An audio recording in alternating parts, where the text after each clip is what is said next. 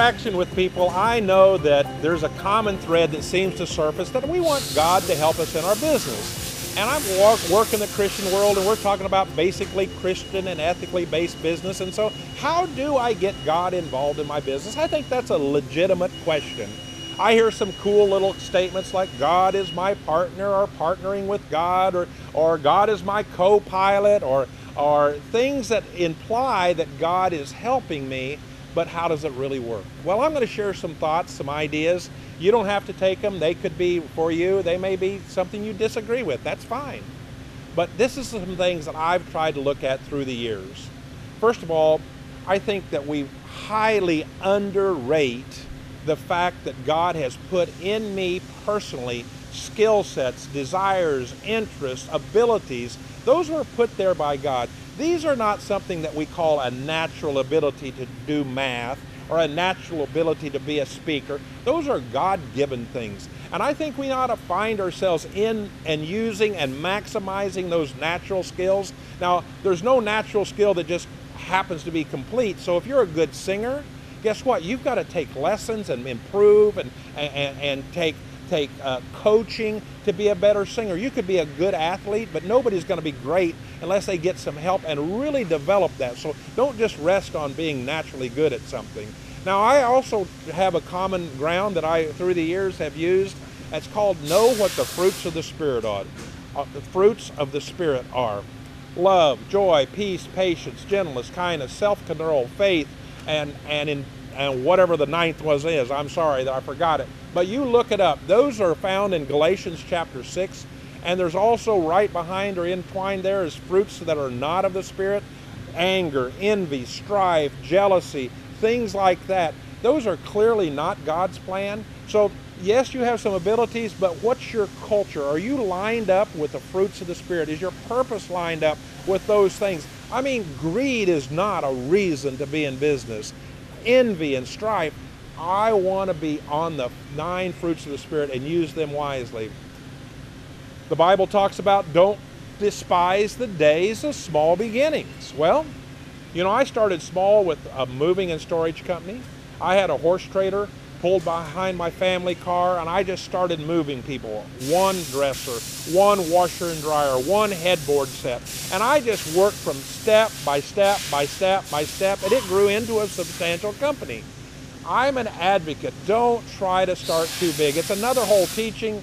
I'll talk about it every time I get a chance, but many people disregard those little ideas. I always have a notepad or, a, or, or something in my iPhone or my, my phone able to capture my thoughts because those little thoughts can be very important to me.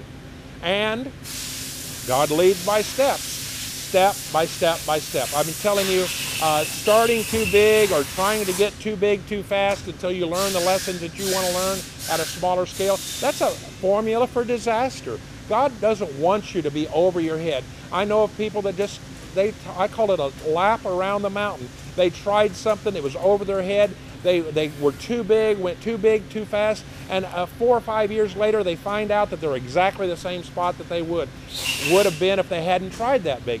Start small and grow. Learn at every level. Grow that way.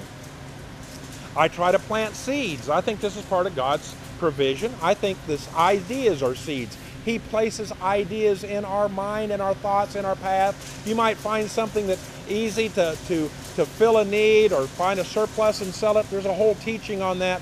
But these are little seeds. I was walking across a hard paved asphalt uh, driveway not long ago, and here in the middle of absolutely impossible is weed seeds sprouting and growing through that asphalt. I could not believe it. Well, you're like that. You have a seed inside of you. You put a little water on it, a little fertilizer on it, you make a way, just any way possible, and that seed's going to grow and develop. It'll just if you'll just let let it do that. And and it's very important that you do that. Uh, I I believe that God is in three parts. God the Father, God the, God the Son, and God the Holy Spirit. That's not a spooky thing to talk about the Holy Spirit. I believe that Jesus, after uh, his death and resurrection, left this earth so that the Helper could come, and that's what he's called, the Holy Spirit, the Helper.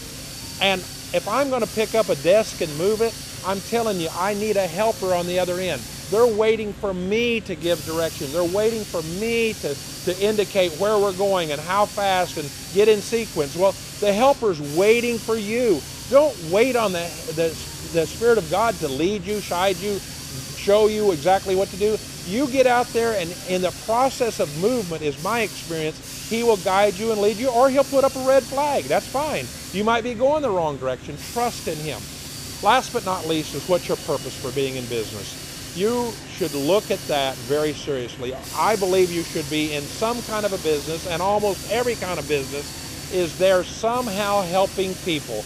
I know a, a, a, cake decorator that's helping the wedding to be good, a hairstylist to make sure the hair is nice, a car salesman making sure that, that they're helping people get into a car that they can, they can afford and that it looks good and fits their needs. Everyone should be in business for as a helper. I'm in this move in this machine shop business because I'm helping my customers complete their parts so that their customers have products to, to produce something that helps other people. It's a chain reaction. I believe that God wants us to uh, to be a witness in our business. If I'm going to work and being a different person than I am on Sunday, hey, that's a red flag. I should be myself day by day. I have better chances of sharing the, the love of God in the marketplace than almost any other place. And I believe that you ought to consider and really be a giver. How can you ask God to be in your business when you're not supporting the gospel, supporting your local church with a tithe, supporting missionaries? I've been a tither for many, many, many, many years. I wouldn't start if it, if it was the last thing I did because I know the benefits of it. I tithe off my personal household budget. I think there's misunderstandings when you start talking about tithing off the business revenue, and that's just a whole other subject, but I am a giver. I found missionaries that are similar size. When I'm getting started, I find a missionary that's just getting started. I'm a partner with them. Why do you want to be in business? I think that makes a difference. What's your core values? Why are you into this? And I believe God will join with you, be your partner, be your co-pilot, be co-owner with you, whatever terms you want to use. But let's move it off of a cliche into reality.